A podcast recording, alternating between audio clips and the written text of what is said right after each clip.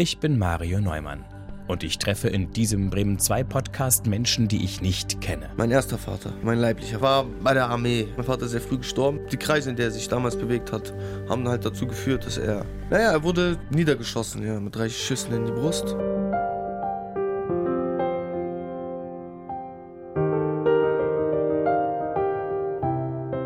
Ich gehe raus auf die Straße mit meinem Schild, auf dem steht eine Stunde reden, Fragezeichen. Und dann reden wir. Eine Stunde. Ich bin 2012 im September, glaube ich, aus Polen nach Deutschland mit meiner Mutter und mit meiner kleinen Schwester hergekommen zu meiner Oma und wir haben einen komplett neuen Neustart gemacht. Angst habe ich um eine andere Krankheit, um meine Bauchspeicheldrüse, weil da war ich jetzt auch viermal schon drin. Die ist auch ziemlich oft entzündet. Das kommt vom Trinken, vom Alkohol. Das ist Eine Stunde Reden, der Podcast. In dieser Folge spreche ich mit Gerhard Schiedke. Er ist aus diesem Gefängnis als gebrochener Mensch herausgekommen. Die Nacht, als er nach Hause kam, da saß so ein hagerer, graugesichtiger Mann in der Küche und sagte, ach komm doch mal her. Und da habe ich das erste Mal Bartstachel gefühlt. Das kannte ich vorher gar nicht. Er hat mich da in den Arm genommen und dummerweise war das das einzige Mal in meinem Leben, wo er das gemacht hat. Das war das einzige Mal, ja. Getroffen haben wir uns im Bremer Goetheviertel. Gerhard Schiedke war gerade dabei, zwei Kinderautositze von einem Haus zu einem Auto zu tragen und hat gefragt, worüber er denn eine Stunde reden müsse. Über Sie. Sie sind das Thema. Sie und Ihre Anliegen. Ach, ich weiß gar nicht, ob da sowas ist, was so die Allgemeinheit interessieren würde. Das, das sind eigentlich alles ganz normale Dinge. Ja, das ist ja bei den meisten so. Wobei das Faszinierende ist eben, dass es auch viele Besonderheiten im Allgemeinen gibt. Wie würde das denn ablaufen? Sie würden zum Funkhaus kommen von Radio Bremen. Oh, das mache ich doch gerne. Ein paar Tage später erzählte er dann, er hätte ja im Leben nicht damit gerechnet, mal im Studio sitzen zu dürfen. Dabei machte er am Mikro von Anfang an eine gute Figur. Herzlich willkommen, Gerhard Schiedke. Danke.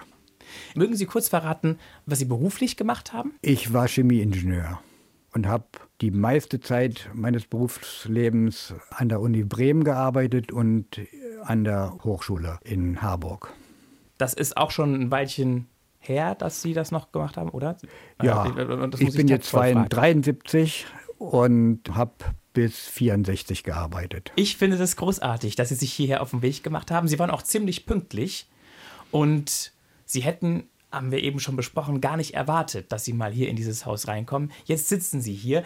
Was machte sonst Ihre Lebenswirklichkeit aus? Sie hatten als Chemiker an zwei Hochschulstandorten womit zu tun? Eher mit Substanzen oder eher mit den Studierenden? Mit Studierenden und Geräten. Ich war der Versuchsingenieur. Ich war zuständig einmal für das Equipment in dieser Arbeitsgruppe und stand den Doktoranden und Diplomanten zur Verfügung, wenn die irgendwelche Schwierigkeiten hatten. Also klassischer Mittelbau. Ja, genau so. Und war das Ihre Intention? Oder haben Sie einfach mal angefangen zu studieren und haben sich Ich treiben bin, lassen? ich bin in diese Situation eigentlich völlig unbedarft hineingerutscht. So ähnlich wie in dieses Gespräch jetzt. Ja, genau so. Ich habe vorher eine Lehre gemacht als Chemielaborant und wusste weder, was ein Chemielaborant macht, noch wie das geschrieben wird.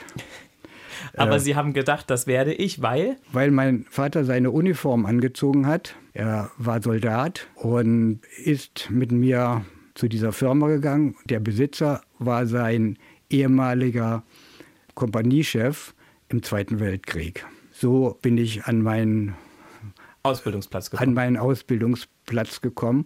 Und weil er da mit Uniform aufkreuzte, nochmal ganz plump nachgefragt, hat das dann quasi funktioniert? Hat er sich wieder erinnert oder dann war Nein, klar, man. nein, das hat er eigentlich, diese Uniform hat er nur angezogen, um seinem ehemaligen Chef zu zeigen, ich habe es zu was gebracht, würde ich mal so vermuten. Die haben eine Stunde lang über den Krieg geredet, haben sich gegenseitig auf die Schultern geklopft und gesagt, eigentlich so schlecht haben wir es nicht gemacht. Darum ging das Ganze. Dass ich die Lehrstelle bekam, ich glaube, das war von vornherein schon klar. Das heißt, Ihr Vater war zeitlebens Soldat.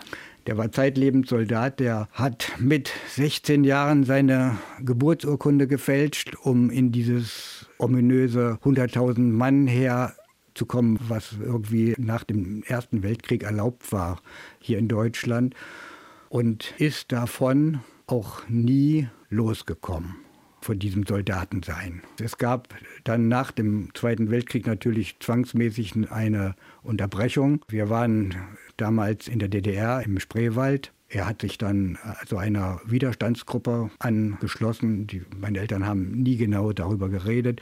Ich hab, weiß das so aus Bruchstücken.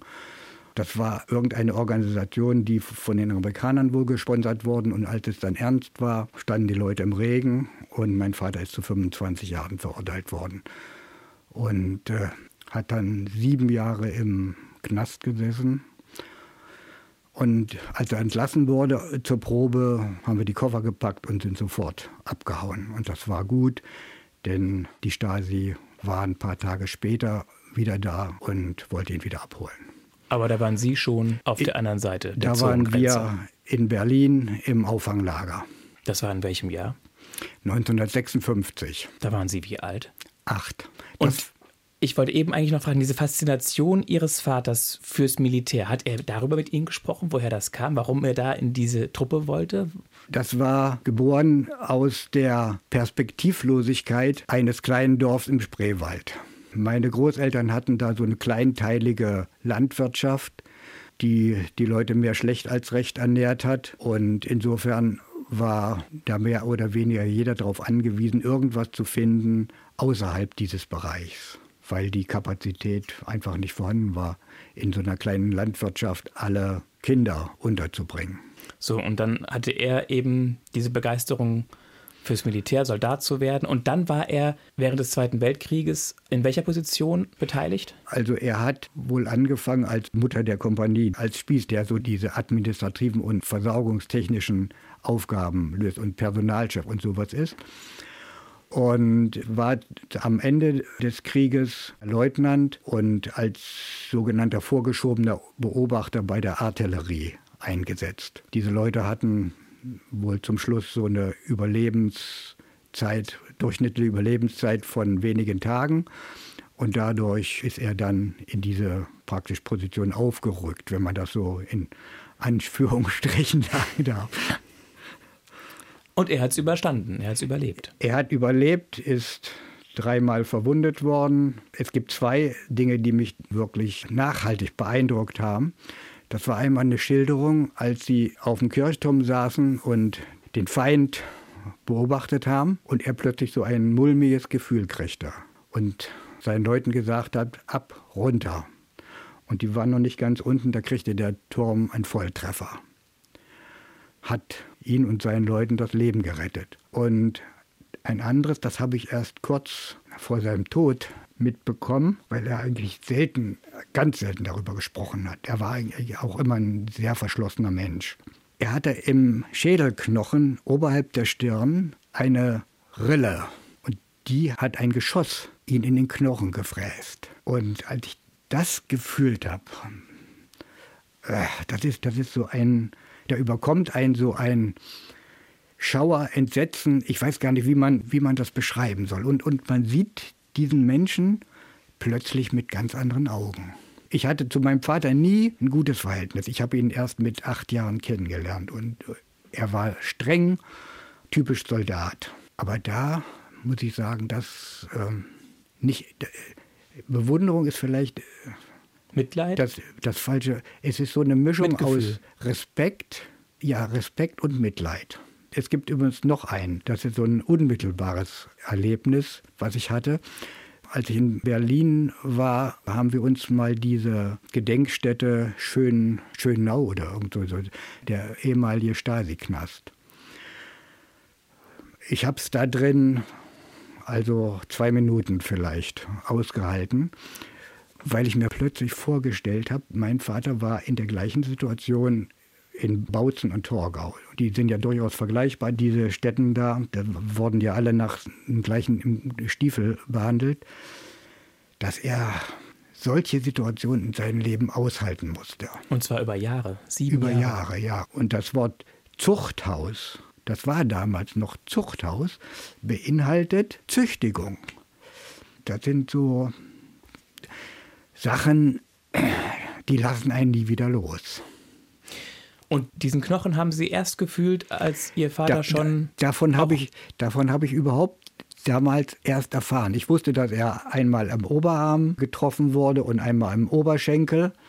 Aber das eigentlich das, das spektakulärste, wenn man das also so bezeichnen möchte. mit schwarzem Humor, wenn man, wenn man so seinen ganzen schwarzen Humor zusammennimmt und das so bezeichnet, weil es da eben ganz, also so deutlicher kann man es gar nicht schildern, wie nah man dem Tod in einer solchen Situation ist. Und hat er Sie dazu, also was war das für ein Augenblick? Hat er Sie dazu eingeladen, das zu fühlen oder hat sie es einfach ergeben, weil Sie ihm Ja. über den Kopf gestreichelt haben in, in Er der hat- Situation oder? Ja, er hat in den letzten Monaten seines Lebens plötzlich angefangen, über den Krieg zu reden. Da hat sich das ergeben, dass er plötzlich mal meinen Finger genommen hat und ihn sich an diese Stelle hat gesagt, fühl mal. Und auch solche Sachen, wie sie im Schützenpanzer über irgendein Feld gefahren sind. Und jedes Mal, wenn es gerumpelt hat, wussten sie, sie sind wieder über jemand drüber gefahren. Entweder lebend oder nicht lebend, das konnte man ja nicht feststellen. Und solche Erlebnisse. Und da habe ich dann eigentlich auch verstanden, warum er so verschlossen war, immer. Und konnten Sie es auch nachvollziehen, dass er so lange so verschlossen war und so lange gebraucht hat, bis er Ihren Finger dorthin geführt hat? Oder hätten Sie sich in dem Augenblick oder auch wenn Sie jetzt drüber nachdenken, drüber sprechen, gewünscht, er hätte das schon 20, 30 Jahre eher gemacht? Dann wäre vielleicht das Verhältnis, wovon Sie eben sprachen, das kein gutes war zwischen Ihrem Vater und Ihnen, ein anderes gewesen. Das ist eine rein theoretische Frage. Er war dazu nicht in der Lage. Und dafür haben Sie Verständnis. Dafür habe ich absolutes Verständnis. Ich habe ich über, ich habe überhaupt keinen Groll oder so. Ich habe eher Mitleid. Mitleid und Verständnis. Spannendes Kapitel. So, jetzt haben wir also viel über Ihren Vater gesprochen. Jetzt wollen wir Sie noch ein bisschen genauer kennenlernen, so steckbriefartig mit den kleinen Fragen des Lebens.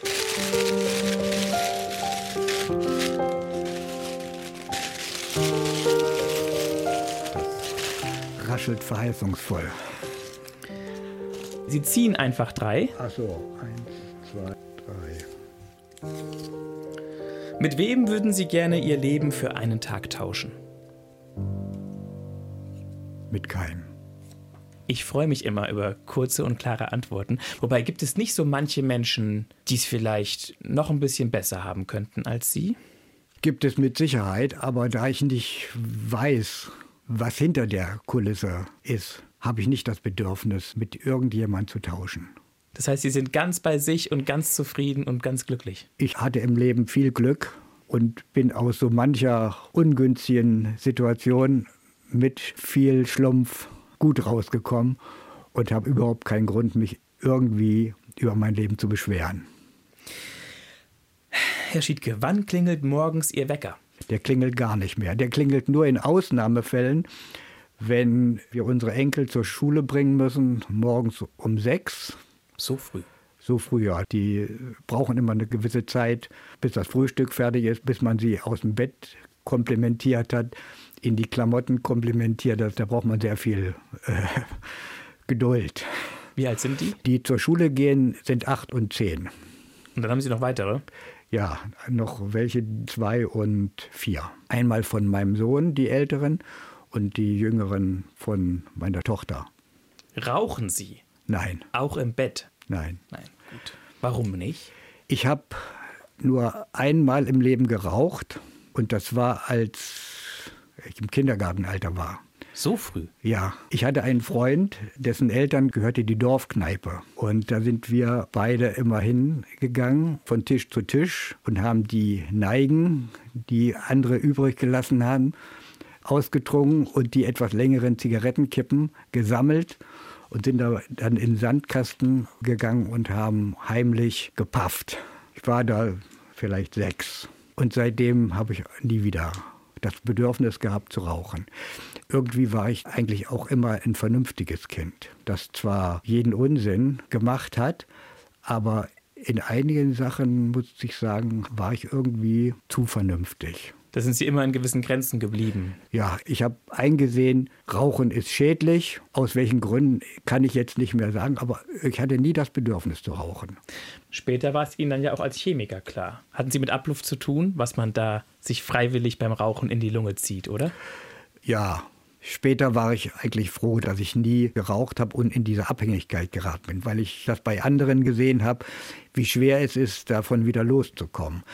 Und wie befreiend es ist für die, die es tatsächlich schaffen, die plötzlich Dinge wieder riechen, Dinge wieder schmecken, wo sie vorher nie damit gerechnet hätten. Dass das Rauchen dermaßen beeinträchtigend ist. Weil ich wollte gerade sagen, dann waren Sie nicht nur ein vernünftiges Kind, sondern auch ein vernünftiger Jugendlicher. Ich war immer das brave Kind meiner Eltern. Das, das, das, das eine von wie vielen? Von fünf. An welcher Position? Genau in der Mitte. Und da hatte wohl jeder so seine Rolle weg und Sie waren eben der Vernünftige. Ja, so kann man das sagen. Die anderen hatten immer so das Gefühl, ich bin das Lieblingskind meiner Mutter. Und vielleicht hatte ich aus dieser Position heraus auch immer das Gefühl, nichts zu machen, womit ich meine Mutter ärgere. Während die anderen eher rebellisch waren, besonders die Älteren, die beiden Älteren. Mein älterer Bruder und meine ältere Schwester waren absolut rebellisch. Was hat Ihre Mutter gemacht? War sie also ha Hausfrau und Mutter Haus, oder Hausfrau? Hatte sie Haus, auch noch irgendeinen Beruf? Sie hat in der Zeit, als mein Vater im, im Knast saß, hat sie so als Kindergärtnerin gearbeitet oder, oder Krippenleiterin war das. War so, so, damals in der DDR gab es ja diese Kinderkrippen und da war sie, war sie Leiterin und hat irgendwelche Lehrgänge dafür besucht. Ansonsten hatte sie keinen erlernten Beruf und hat später auch nicht gearbeitet. Was bei fünf Kindern ja eigentlich auch absolut verständlich ist. Ja, geht absolut in Ordnung, glaube ich auch. Ja, spannend. Aber hatten Sie als Chemiker, also womit hatten Sie zu tun? In was für einem Fachgebiet? Was für einem Fachbereich? Äh, grob gesagt Biotechnologie. Bei den ganzen Arbeiten ging es im Wesentlichen darum, für Prozesse, die bei der konventionellen Chemie einmal sehr viel problematischen Abfall erzeugen, die gesundheitlich problematisch sind, die teuer sind, die langwierig sind, elegantere Lösungen auf biotechnologischem Weg zu bekommen, entweder über Bakterien oder Enzyme, die man aus den Bakterien gewonnen hat.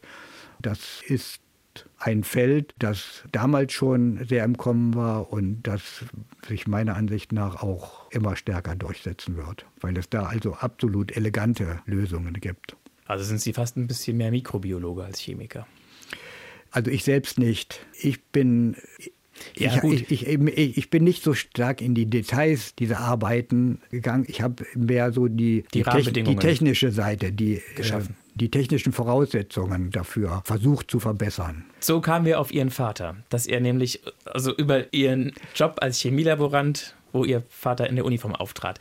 Da muss ich übrigens nochmal, Sie waren acht Jahre alt, als Sie Ihren Papa kennengelernt haben. Da kam er aus dem Gefängnis raus auf Besuch. Und dann ging das ganz fix, dass sie zu siebt alle ja. raus aus der DDR. Er, er, er kam nicht auf Besuch, er wurde auf Bewährung entlassen. Okay. Nannte sich das. Nach sieben Jahren von einer 25-jährigen Strafe, die er bekommen hat. Ja, man hatte ihm, das war eine eigentlich perverse Situation, man hatte ihn vor die Wahl gestellt, 25 Jahre oder als Major in der Volksarmee. Und er hat sich für die 25 Jahre entschieden. Auch stark, oder? Für mich völlig unverständlich. Sie hätten gesagt, ich gehe als Major in die Volksarmee. Mit Sicherheit. Das ist auch so, so die Frage. Wir hatten vor einiger Zeit 50-jährige Einschulung. Treffen in dieser Dorfschule. Das war eine Schule, wo teilweise mit drei Klassen in einem Raum. Im Spreewald. Im Spreewald, ja. Und als ich diese ehemaligen Klassenkameraden, die da geblieben sind, getroffen habe, habe ich nur gedacht, Gott sei Dank, hattest du das Glück und bist diesem Ganzen entronnen. Und ich habe mir dann natürlich auch überlegt, wie wärst du gewesen, wenn du da geblieben wärst? Wärst du da kritisch oppositioneller oder angepasster Mitläufer? Und ich glaube, ich wäre angepasster Mitläufer da geblieben und in der gleichen Situation wie die Leute, die da geblieben sind. Aber warum empfanden Sie das so, dass Sie gedacht haben oder gespürt haben, Gott sei Dank konnte ich weg oder sind wir weg? Weil mich das Verhalten dieser Menschen sehr stark erinnert hat an die 50er und 60er Jahre. So, wenn die Zeit stehen geblieben wäre. Als wäre die Zeit stehen geblieben. Die haben Entwicklungen, die wir mitgemacht haben, verpasst. Und was hat Sie daran gestört? Oder warum ist Ihnen das. Dieses Spießige, dieses spießig verklemmte, gehemmte. Es kommt natürlich auch noch bei denen dazu, dass die gegen unser Eins einmal Neid und Minderwertigkeitskomplexe ganz stark haben, was ich auch verstehe. Also für Sie nachvollziehbar, aber eigentlich unnötig. Absolut unnötig. Was das am deutlichsten gemacht hat, ist, dass die uns gesiezt haben. Also statt Wir- Gerhard haben Sie Herr Schiedke gesagt. Dabei sind das Ihre Klassenkameraden Das gewesen sind, das damals. sind Klassenkameraden. Wo, wobei ich allerdings auch sagen muss, ich habe mehr Erinnerungen an die Zeit als andere. Beispielsweise dieser Freund mit, Mit den Zigarettenstummeln. Mit den Zigarettenstummeln, der konnte sich angeblich daran überhaupt nicht mehr erinnern. Obwohl er ein Jahr älter ist als ich. Ja, aber ist halt so. Wir haben auch Leute getroffen, die aus dem Westen kamen, die eben auch das Glück hatten zu flüchten. Die waren ganz anders. Die hatten ein ganz anderes Auftreten, eine ganz andere Kommunikation, viel offener, viel freier, nicht so bierernst. Ja, so ein bisschen Kulturschock, ne? Ja, das war es wirklich. Verrückt, im gleichen Land oder im wiedervereinigten Land. In der gleichen Familie sogar. Ich habe dieses erlebt bei Verwandten Von Ihnen. von mir, ja. Quasi Geschwister Die Ihres. Cousins und Cousinen. Ja, das Faszinierend, oder? Ja, und das lässt mich umso mehr auch noch froh sein, dass ich das Glück hatte, da nicht hängen geblieben zu sein. Also, obwohl es für Sie nicht nachvollziehbar ist und Sie anders entschieden hätten, wenn Sie in der Position Ihres Vaters damals gewesen wären und gesagt hätten, ich mache nicht die 25 Jahre im Zuchthaus, ich mache den Major bei der NVA. Trotzdem sagen Sie, sind Sie dann eigentlich doch froh, dass Ihr Papa hart geblieben ist und lieber eingefahren ist? Ich bin froh, dass er die Energie hatte, die Sachen zu packen und den Mut hatte, sich in ein neues Leben zu stürzen. Wo- Wobei, wahrscheinlich war es auch Verzweiflung. Verzweiflung und Angst, da bleiben zu müssen. Jetzt muss ich noch eine Frage stellen. Ich weiß, dass es gab Menschen, die waren einfach nur in der Wehrmacht und es gab auf der anderen Seite auch die Hitler-Truppen, die SA und die SS. Aber es gab auch immer so ein paar Verflechtungen und Verwebungen. Wissen Sie was darüber? Dass das auch mit ein Grund war, weil sozusagen das für Ihren Vater absolut ausgeschlossen wäre, jetzt bei den Roten im Staat zu leben, weil er eben auf der anderen Seite vorher war. Oder wissen Sie was über, über seine ideologische Haltung? Wie war er da drauf? Also, Also war er, ein Nazi? War, er war, nein, Nazi war er wohl nicht. Er war beseelt von Chorgeist. So würde ich das mal. Er, Ich auch. er, er war der naive Dorfjunge, der diese Chance gesehen hat, wahrscheinlich auch falsche Vorstellungen hatte und Träume und äh, ich weiß nicht ja, was. von Heldentum und Ja, genau so, wie es halt normal ist für jemand in diesem Alter, ist dann da hineingewachsen. Aber dass er Nazi war, dafür gibt es keine Indizien. Eher das Gegenteil, würde ich sagen. Aber er hat sich zum absoluten Kommunistenhasser entweder ent entwickelt oder vielleicht war, war er. Ich weiß nicht, was er für Erlebnisse mit beispielsweise mit Kommunisten während der, der Wehrmachtzeit hatte. Aber auf jeden Fall die Art und Weise, wie man ihn dann in der DDR behandelt hat, das hat ihn zum absoluten Kommunistenhasser werden lassen. ja gut, und er war ja auch schon gleich äh, zu Beginn, er noch war sich- bevor die DDR überhaupt existierte, in der Widerstandsmiliz. Ja, ja. Es gab wohl so eine antikommunistische Einstellung bei ihm. Aber wie die entstanden ist und wie die begründet ist, das weiß ich nicht. Bei Mutter weiß ich das schon eher. Wie war es bei ihr? Sie war glühende Hitler-Anhängerin und hatte mit ihren Eltern Zoff, weil die das eben nicht waren. Und ihr merkte man an, dass sie die entscheidenden Lebensjahre unter dieser Propaganda stand und sich davon zwar intellektuell lösen konnte, aber emotional war immer noch ganz viel in ihr verankert und nicht, irgendwie nicht löschbar. Wie ging es Ihnen damit, als Sie älter wurden? Als Sie in Ihre, sag ich mal, Sturm- und Drangphase kamen? Das hat also die Entzauberung der Eltern beschleunigt. Es gibt ja so eine Phase, wo die Eltern für Kinder das Allergrößte sind und mit zunehmendem Alter, mit Einsetzen der Pubertät und so bekommt das Ganze Risse und irgendwann, ja. Sind einem macht, die Eltern egal? Nein, macht mal, also ich, mir ist es so gegangen, habe ich so eine Phase durchgemacht, wo ich eigentlich alles nur noch Mist fand, was meine Eltern gemacht haben und wie meine Eltern dachten. Und dann mit zunehmendem Alter, als ich selbst Kinder bekam, so dann entwickelt man doch so eine Art Verständnis und kann es irgendwie nachvollziehen, dass die genauso wie alle anderen auch Opfer ihrer, ihrer Zeit waren. Und haben Sie mit ihr gestritten? Haben Sie sie angeschrien deswegen? Wie kannst du nur? Und das, oder wenn, Sie Ich an hab- Punkte kamen, wo Sie festgestellt haben, jetzt schlägt das wieder durch bei ihr, dass sie ein Hitler-Fan ist und geblieben ist? Nein, Hitler-Fan, so kann man das nicht sagen. Sie war auch kein Nazi und das hat, hat sie alles eingesehen und hat damit gebrochen. Aber beispielsweise, wenn es um Juden ging. Sie hat das auch eingesehen. Sie hat das auch eingesehen, Dass es Unrecht war, was dass das ist. Unrecht war, dass das unmenschlich war. Aber die Reste der Propaganda, Juden haben einen unsteten Blick.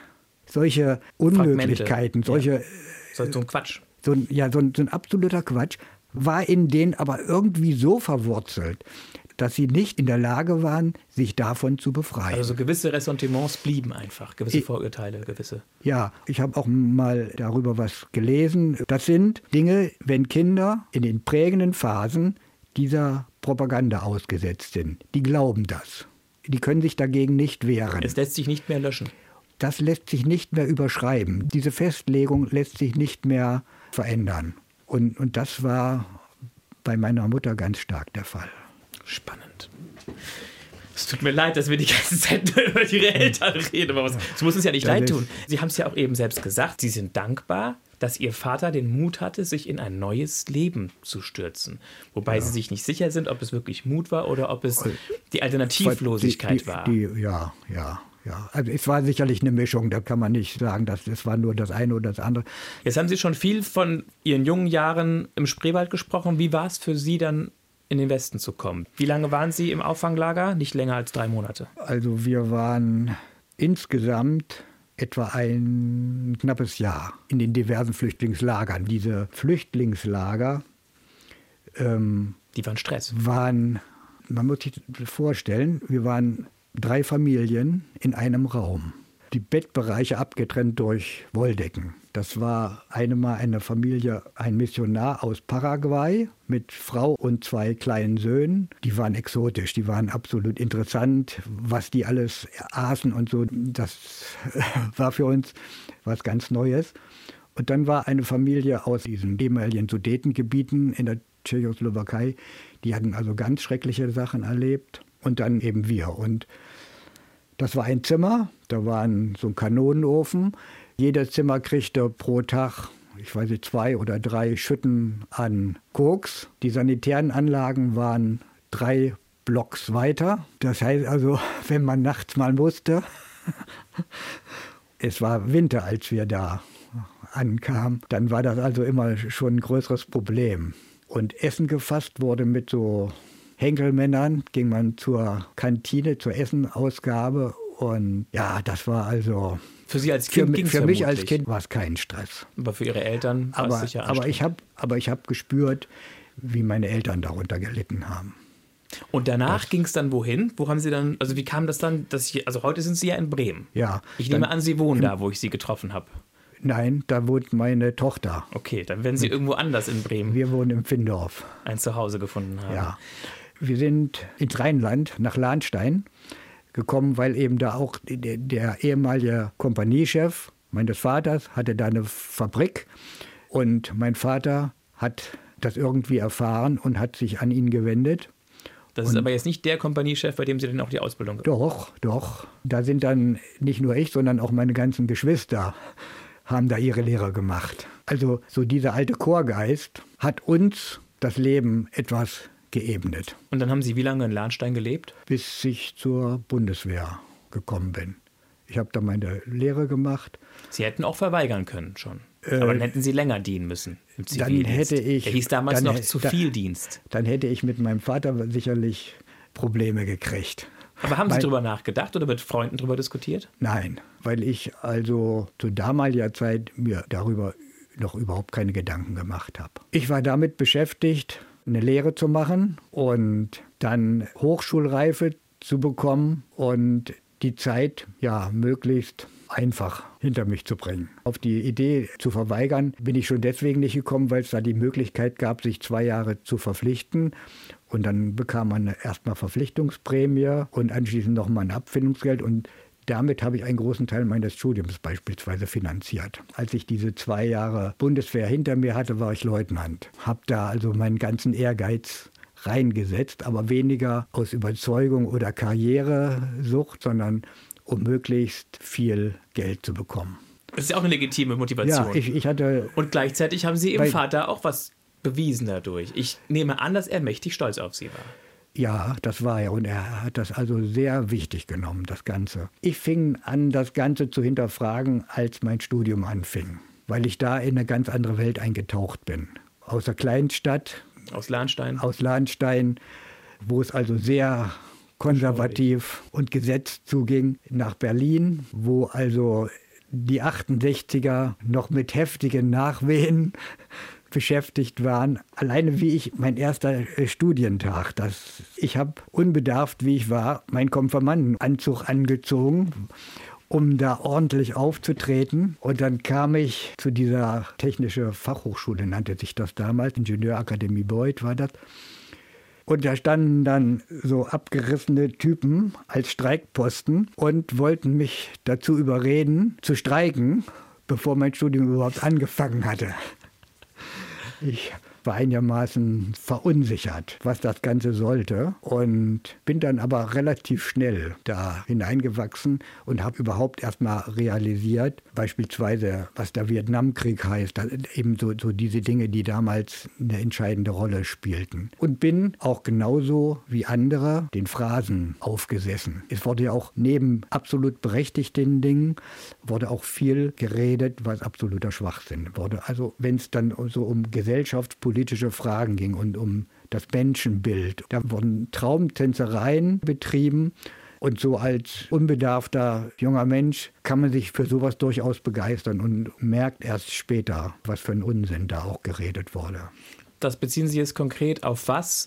Auf diese gesellschaftspolitischen Fragen, die damals eine Rolle spielten. Freie Liebe oder Das auch, aber nicht nur. Beispielsweise dieses Enteignen von den Bonzen? von Ente ja, ja, Enteignen von Großkapital. Und alles muss von den Menschen selbst in, organisiert und Durch Räte. entschieden und ich weiß nicht, was alles wäre, Kommunen bilden. Und das war eben so ein Gemenge, einmal entstanden ist aus, aus diesem Mehltau, der auf der Gesellschaft lastete in den 50er, 60er Jahren, wo also versucht wurde zu verdrängen, wie wir in diese Situation gekommen sind und wo also wo der Anzug, den man trug, eigentlich die Moral ersetzte so oder oder man versuchte zu verdrängen, warum man in diese Aufbaujahre gekommen war, durch den Krieg, den man angezettelt hatte, den man verloren hatte. Das versuchte man alles irgendwie beiseite zu schieben. Und der Anzug, der steife Anzug, gab einen den, Den den Halt. Halt, im, Und- um überhaupt ein Leben leben zu können. das, An, das So. Anlitt es, es war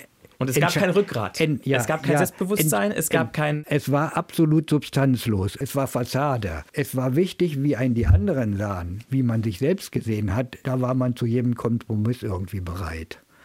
Verrückte Zeit, ja. Gut. Herr Schiedke, das ist, also ich, ich bin ein großer Fan von Ihnen. Aber das, Ach Gott. es ist echt super, dass Sie erzählen. Ich mag aber auch Ihre Art, wie Sie erzählen, sehr. Ich schätze das sehr. Ihre, ihre Bedachtheit schätze ich sehr. Das tut mir gut. Schön. Ich könnte fast heulen. Ich bin wieder emotional. So wenig geschlafen heute Nacht. Gut, also das war dann ein starker Umbruch für Sie in Berlin. Wie Sie dann von Berlin nach Bremen gekommen sind, das wollen wir gleich noch hören. Jetzt schauen wir mal kurz in den Koffer. Da sind zwölf Gegenstände drin. Sie dürfen einfach mal stöbern, krusteln, gucken, was Ihnen ins Auge fällt, wozu Sie was erzählen könnten, womit Sie was verbinden, was in Ihnen was auslöst. Gott. So. Ja. Dreieckstuch, Verbandzeug. Das erinnert mich daran, dass der erste Lehrgang bei der Bundeswehr ein Erste-Hilfe-Lehrgang war. Zur Ausbildung zum Sanitäter sollte ich damals machen, habe hab das dann aber sein lassen. Ich wäre dann Sanitäter geworden und ja, vielleicht Unteroffizier. So wäre es halt dann halt die zwei Jahre weitergegangen. Ich wollte möglichst weit kommen. Wobei ich das jetzt so im Nachhinein in, in Anführungszeichen setze. Denn weit kommen in diesem Verein Bundeswehr, es war nicht wirklich was für mich. Warum nicht? Wurde zu viel rumkommandiert? Zu viel Hierarchie? Es war zu viel Alkohol im Spiel und es war so eine Atmosphäre, die war mir so aufgesetzt.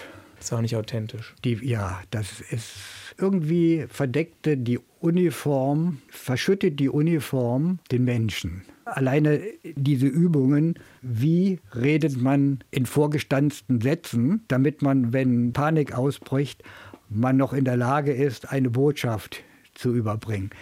Das ist irgendwas, was so völlig außerhalb dessen ist, was man so im normalen Leben macht. Da ist man ja möglichst frei, möglichst kreativ. Und da ist man also limitiert auf so ein roboterhaftes Verhalten. Der Mensch wird zur Das- Maschine. Ja, und das kann nicht jeder. Sie sind immer noch am Gucken nebenbei, Ja. Herr Schiedke. Sie dürfen, weil Sie so ein großer Sympathieträger sind, auch noch kurz eine andere Sache haben Sie noch gefunden. Das Sparschwein, Darauf steht. Home Sweet Home, das ist so, ah, das könnte ein Symbol sein für meine Familie in den 50er und 60er Jahren. Ihre Herkunftsfamilie. meine Herkunftsfamilie, so das, mein Elternhaus. Einmal sparen hat einen ganz hohen Stellenwert und die heile Familie. Nichts zu hinterfragen. Alles so zu lassen, schön Probleme zudecken, das wird dadurch eigentlich ja ganz gut symbolisiert. Schön. Herr Schiedke spricht ja wie. Ich habe da immer den Eindruck, dass da auch was raus will, wenn Leute so erzählen wie Sie. Das stelle ich in solchen Situationen Und das sucht Immer sich wieder seinen fest. Weg. Und, Das- und das- wir beide haben das auch nur bedingt in der Hand, was wir aufzeichnen. Faszinierend. Das geht mir oft so, dass ich das entdecke. Viele Sachen trägt man im Unterbewusstsein mit sich herum. Und wenn man dann so angetriggert wird, äh, Dann geht's los. Dann kommt das plötzlich so alles an die Oberfläche. Wir waren vorhin schon an dem Punkt, wie das dann war, als Sie in den Westen gekommen sind. Die Phase mit den Flüchtlingsheimen, in denen Sie gelebt haben, auf engem Raum. Und dann das erste eigene Zuhause in Lahnstein, wo Ihr Vater Arbeit hatte bei dem Kompaniekollegen. Was hat er dann da gemacht in der Fabrik? Da war er in der sogenannten Fassemballage. Das war auch eine chemische Fabrik, die Waschrohstoffe und Lederhilfsmittel und Papierhilfsmittel und ich weiß nicht, was alles herstellte. Und diese Sachen, die werden in Fässern geliefert und die Fässer werden recycelt. Und dafür gibt es eine riesen Fasswaschanlage und da hat mein Vater gearbeitet. Also ein relativ harter Knochenjob. Harter Knochenjob und wenig qualifiziert, weil er Zeit seines Lebens Soldat war und ganz andere Sachen gemacht hat, als das, was so im zivilen Beruf anliegt. Und kam er gut damit klar oder nicht so gut? Nein, er kam mit der Situation nicht klar, nicht mehr Soldat zu sein. Und hinzu kam, er ist aus diesem Gefängnis als gebrochener Mensch herausgekommen. Das wollte ich vorhin schon die ganze Zeit fragen. Wie haben Sie das als Sohn empfunden, dass Ihr Vater da ins Gefängnis musste? Wie haben Sie es damals empfunden, als er dann rauskam und Sie ihn das erste Mal richtig kennengelernt haben? Und wie haben Sie es später empfunden, als Sie erwachsen wurden, als Sie selber Vater wurden? Das ist ja eigentlich ein- eine Ja. bodenlose Ungerechtigkeit, dass er dort eingesperrt wurde. Ja, meine Mutter hat auch einige Zähne verloren in der Untersuchungshaft, aber sie wurde eben nicht verurteilt. Warum, weiß ich nicht. Und hat sich dann eben um uns kümmern können oder müssen in dieser Zeit. Aber die Nacht, als er nach Hause kam, an die erinnere ich mich noch ganz detailliert. Wir wurden aus dem Bett geholt und da saß so ein hagerer, graugesichtiger Mann in der Küche und sagte, ach komm doch mal her. Und da habe ich das erste Mal Bartstachel gefühlt. Das kannte ich vorher gar nicht. Das, äh, ähm, Er hat Sie den Arm genommen. er hat mich da in den Arm genommen und dummerweise war das das einzige Mal in meinem Leben, wo er das gemacht hat. Nur in diesem, in diesem einen Moment. Das war das einzige Mal, ja. er war da absolut gehemmt irgendwie. Ich weiß auch nicht, wie das. Und später ist es mir dann gelungen, von mir aus so auch körperlichen Kontakt herzustellen, dass ich ihn in den Arm genommen habe. Aber er war nie mehr von sich aus Nein, dazu in der war- Lage, sich Nein, ihm war- gegenüber zu öffnen. Er war immer die strenge, strafende Instanz. So, und als ich mal mitbekommen habe, wie ein Schulfreund mit seinem Vater gekappelt hat, das äh, war etwas, was bei uns undenkbar gewesen wäre. Wie war es später bei Ihnen mit Ihren beiden Kindern? Ich habe vielleicht hin und wieder ein bisschen übertrieben, es nicht so zu machen wie meine Eltern. Aber ich denke mal, so im Großen und Ganzen ist mir das ganz gut gelungen. Und das mache ich fest an der Tatsache, dass meine Kinder überhaupt keine Scheu haben, mir ihre Meinung zu sagen. Offen mit Ihnen zu sein. Offen mit mir zu reden, ja. Das habe ich auch gemerkt, als wir da standen. Wir haben uns ja vor Ja. der Gebäudetür eines Hauses auf dem Gehweg getroffen. Und dann kam eine junge Frau, ich nehme an, ihre Tochter, und die sagte, Ja. wollen wir mal nicht hier direkt vor der Tür stehen? Ja, Ne? meine Tochter ist also sehr offen und selbstbewusst. Freundlich, aber klar. ja, und Hat sie dann gesagt, dass wir jetzt ja nicht im Weg stehen sollen. Ja, und, und das finde ich, ist, ist sicherlich nicht nur mein Verdienst. Meine Frau hat da sicherlich auch noch einen, einen größeren Verdienst dran. Aber das ist etwas, das macht mich richtig stolz, muss ich sagen. Dass einmal das Verhältnis zu meinen Kindern und dieses selbstbewusste, geerdete Auftreten, was die haben, das finde ich toll. Wo haben Sie Ihre Frau kennengelernt? In Ähm, Berlin da, während dieser Bremen, Studienjahre? In, in Bremen. Okay, da sind wir ja noch gar nicht gewesen. Wir wissen noch gar nicht, wie es kam, dass Sie in Bremen gelandet sind. Durch meinen ersten Job. Das heißt, Sie haben in Berlin Ihren Abschluss gemacht Den Abschluss gemacht und, als und Ingenieur. als In- Chemieingenieur, ja.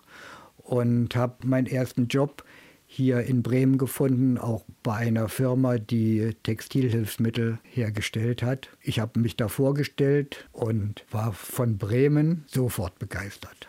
Wegen der Weser. Wegen der Weser, wegen des Marktplatzes, der erste Eindruck. Und auch so die, die norddeutsche Landschaft, die Fahrt hier nach Bremen, hat mich auch dann auch so durch diese Backsteinarchitektur, die offene Landschaft, die Nadelwälder, das erinnerte mich auch so ein bisschen an Spreewald. Brandenburg ist ja auch so eine, ist ja eine sehr sandige Gegend mit großen Kiefernwäldern und irgendwie ist das wohl noch so unter Heimat abgespeichert bei mir und das habe ich also sofort festgestellt, als ich hier nach Bremen gefahren bin. Weil Sie waren noch auf der Suche. Für Sie war Lahnstein nicht richtig die neue Nein. Heimat geworden. Leinstein Sind Ihre Eltern bis ganz zum Schluss da geblieben? Ja, nicht in Lahnstein, aber in der Gegend. Diese Gegend ist ja sehr stark vom Katholizismus geprägt. Die Leute, ich habe sie so empfunden. Ich will das jetzt nicht, dass das negativ verstanden wird. Sie sind sehr regional verwurzelt, haben so, so, so eine ausgeprägte rheinländische Mentalität, flippen einmal im Jahr aus zum Karneval und ansonsten sind sie sehr, ja, Wieder. wieder eng, mit Eng, eng, sehr eng. Wenig tolerant gegenüber allem, was nicht Rheinländer ist.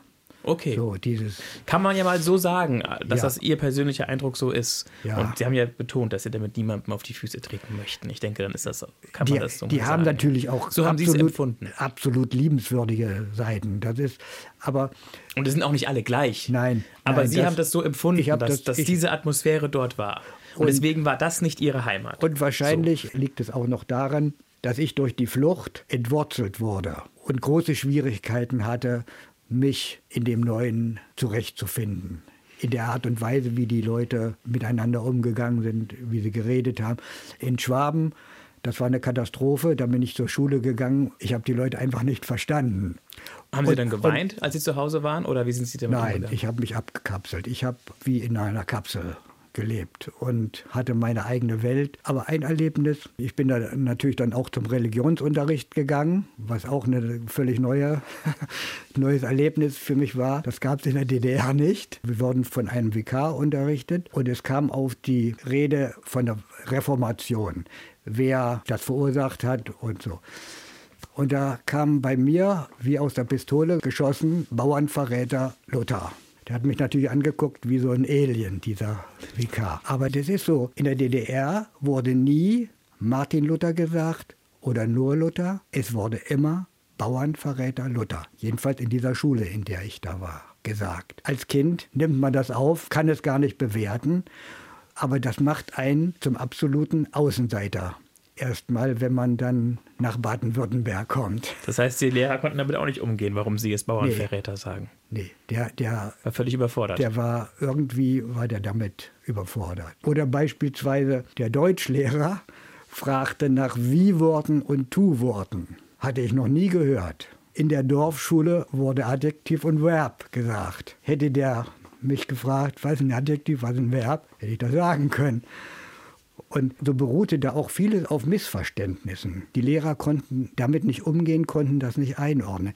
Ich war beispielsweise vorgeschlagen für die Sonderschule, weil ich als Schüler nicht in der Lage war, mich in diesem neuen System zurechtzufinden.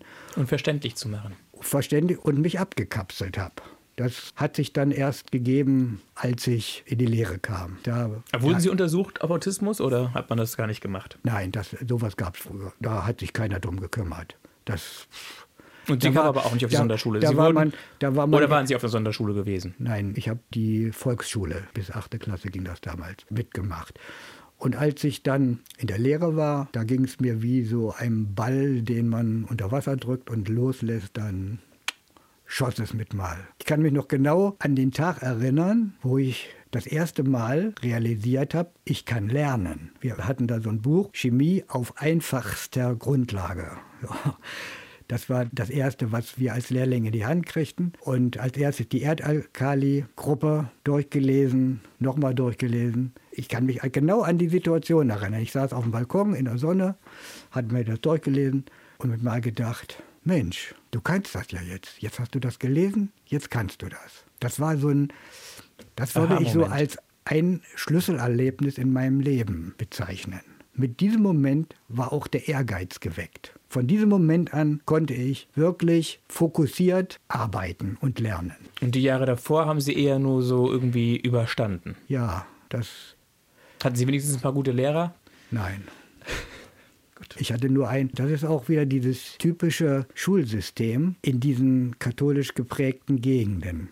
Überhaupt nicht zu vergleichen mit Bremen. Meine Frau ist hier in Bremen aufgewachsen. Für die ist also Lehrmittelfreiheit und sowas war selbstverständlich.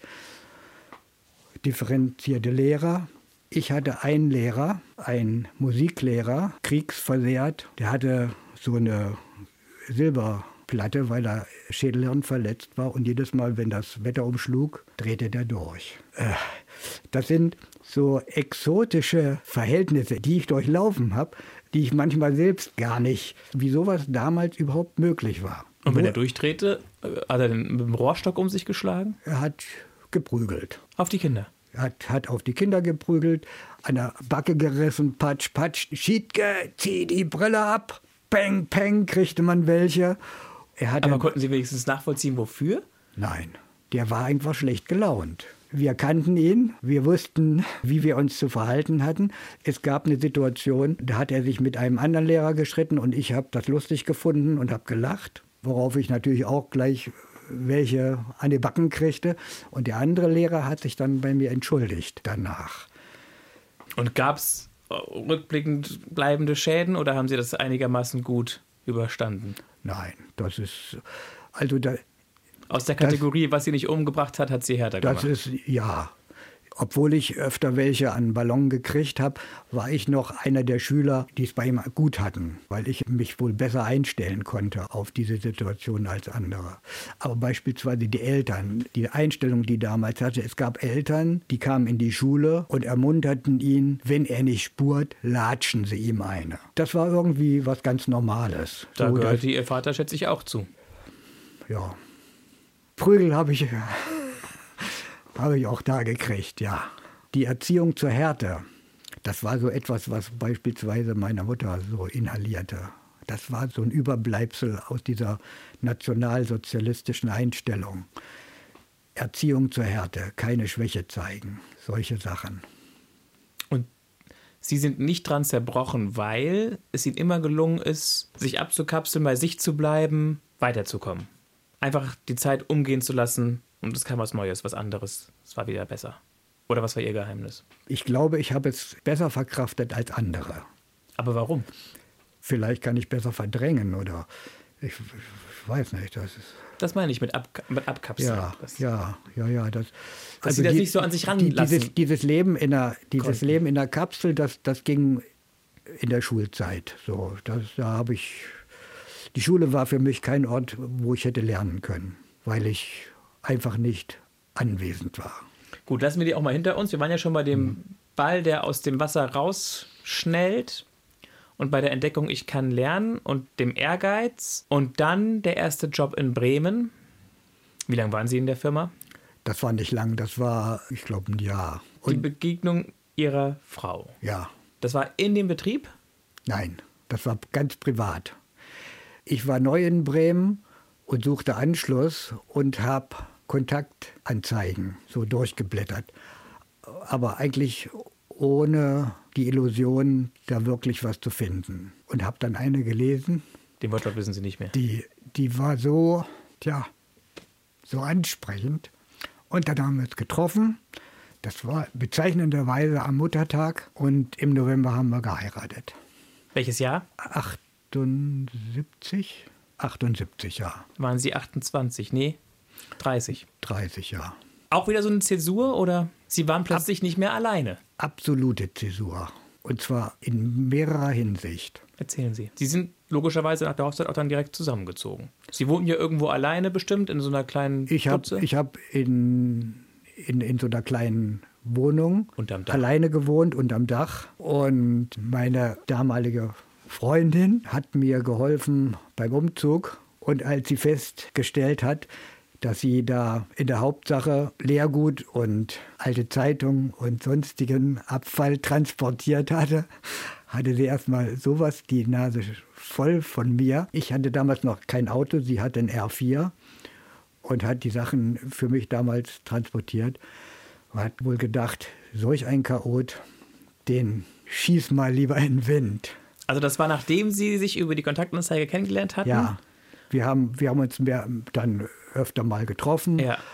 Und dann hat sie Ihnen geholfen, umzuziehen um zu ziehen. in ja. die Wohnung, wo Sie gemeinsam wohnen wollten? Nein, nein, so. ich, ich bin dann Von in, A nach B. Von A nach B. Ich bin in, in eine andere Wohnung gezogen. Aber das ist eigentlich so symbolisch für unsere gesamte Zeit miteinander, geprägt von Konflikten aufgrund der Gegensätzlichkeit, die dann aber irgendwie doch zusammenschweißt. Wir haben also etliche Situationen erlebt, wo wir gedacht haben, das war's. Hat es auch mal jemand gesagt? Ja, also meine Frau ist da sehr äh, Unverblümt. unverblümt. Wesentlich mehr als ich. Ich bin da, ich, ich, sage die Sachen diplomatischer, vorsichtiger, eher durch die behutsamer. Blume und Konfliktvermeidung ist für mich ein großes Thema. Sie lief in ihrer Familie unter dem Stichwort nur kein Streit auslassen. Also Sie eher das Nashorn und Sie eher der Igel. Ja, ich eher der kreative Teil, sie eher der, der das Ganze über Wasser hält und es nicht ins Chaos versinken lässt. Ja, schön. Und dann irgendwann hatten Sie auch schon silberne Hochzeit? Ja, wir hatten silberne Hochzeit und die goldene Hochzeit haben wir ne, 78. Das wäre dann 28. Sie wollten noch kurz sagen, eine Zäsur in mehrfacher Hinsicht. Kriegen wir das noch kurz zusammengefasst? Also die Hochzeit. Hab- jetzt, inzwischen sind wir bei der Hochzeit wieder. Ja, und Und das gemeinsame Leben. da habe ich, da habe ich mit mal Als Familie. Da habe ich mit mal realisiert, ui, jetzt kann die einfach so an meinen Plattenspieler mit 0,5 Pond Auflage und ich weiß nicht, Anti-Skating und ich weiß was, was damals alles so war. Damals war ja so die Stereoanlage das, was heute so bei den jüngeren Handy und sowas sind. Jede Generation hat ja so ihre Sachen, mit denen sie sich von der vorhergehenden absetzt, damit sie sich so überlegen fühlen kann. Bei uns war es halt die Stereoanlage zu der Zeit. Die Möbel waren vom Sperrmüll, aber die Stereoanlage vom Feinsten. Und jetzt musste ich mich damit arrangieren, dass da jemand, der sonst so einen Philips Kofferplattenspieler hatte, an dieses Hightech-Gerät rangehen durfte. Das war nicht einfach, aber letztlich hat es geklappt. Die Geburt ihrer Kinder, auch nochmal wichtig. das war eigentlich das Allergrößte und das Einschneidendste. Weil mit Kindern verschieben sich die Prioritäten im Leben total. Was war plötzlich unwichtig? Wohnungseinrichtungen, Radio, Plattenspieler, Fernsehsendungen. Was dann danach wichtig war, das, das wollen wir gleich besprechen. Jetzt gucken wir immer noch kurz in den Beutel mit den großen Fragen des Lebens. Wieder drei Stück ziehen, bitte. Drei Stück ziehen. Zwei, drei. Gerhard Schiedke. Wenn Ihr Leben eine Leiter ist, auf welcher Sprosse stehen Sie? Da bin ich oben. Ich meine, ich habe das Potenzial, was mir gegeben war, ausgeschöpft. Für wie viel Geld würden Sie eine Bank ausrauben? Ich würde eine Bank nicht ausrauben, weil ich dazu gar nicht in der Lage bin. Also, für gar kein Geld. Ja. Was wäre, wenn Geld in Ihrem Leben keine Rolle spielen würde? Wäre manches leichter und ich wäre etwas entspannter. Das heißt, wenn Sie einmal die Million gewonnen hätten beim Lotto, Wäre das beruhigend? haben Sie denn mal Lotto gespielt? Nein. Ja, ich habe mal Lotto gespielt. Über mehrere Und Jahre oder über, nur so ab und Über zu? mehrere Jahre und konnte auch nicht wieder aufhören, weil ich die Zahlen inzwischen auswendig kannte. Und wie haben Sie es dann geschafft irgendwann? Ich habe es irgendwann sein gelassen.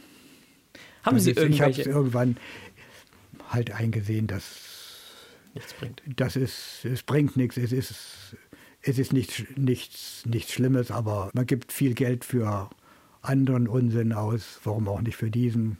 Aber man kauft sich eine Illusion. Man kauft sich eine Illusion, die auch was wert sein kann. Aber irgendwann war sie Ihnen nichts mehr wert und dann haben Sie es einfach gelassen. Ja. Haben Sie irgendwelche dunklen Seiten? Irgendwelche Laster? Haben Sie mal irgendwas ganz Schlimmes gemacht? Das kann ich mir irgendwie ganz schwer vorstellen bei Ihnen. Sie haben so, Sie haben so dieses freundliche, ich darf auch sagen, im positivsten Sinne ein bisschen operhafte. Das sehe ich als Kompliment. Ja, so ist so sehe ich mich auch. Ja. Das ist, Auch mit Ihrer, sind die Gläser ganz rund, die Brille? Nee, nicht ganz rund, die, aber so relativ die, rund. die sind, die sind relativ rund. Diese Form habe ich seit 50 Jahren. Ich kann mir bei Ihnen nicht vorstellen, dass Sie mal was ganz Fieses ausgefressen haben. Nee, habe ich auch nicht. Wenn, dann war das unabsichtlich. Ich habe Fehler gemacht. Ich habe Menschen verletzt, mehr aus Unbedarftheit als aus Bösartigkeit oder Hinterlistigkeit, weil ich so ein bisschen äh, die unangenehme Eigenschaft habe, zu sehr von mir auf andere zu schließen. Sie denken, alle ticken so wie Sie. Ja, das äh, Und damit treten Sie manchmal jemandem auf die Füße. trete ich manchmal auf die Füße und hatte selbst den Schaden, weil ich anderen zu sehr vertraut habe. Sind Sie reingelegt worden. Ich, hab, ich bin davon ausgegangen, die meinen das genauso ehrlich wie ich. Ja, und dann meint es halt nicht.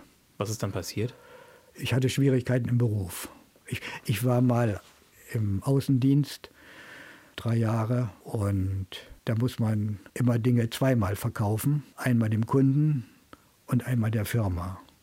Und da gibt es immer Leute, die dann sagen, ja, sowas möchte ich auch, so einen Auftrag möchte ich auch mal geschenkt bekommen haben. Und solche Intrigen, äh, Spinnerei geht mir völlig ab. Habe ich auch keine Lust zu. Muss ich sagen, wäre mir auch zu anstrengend. Und dann sind Sie aber irgendwann auch an die Uni gekommen und dann hatten Sie da ja.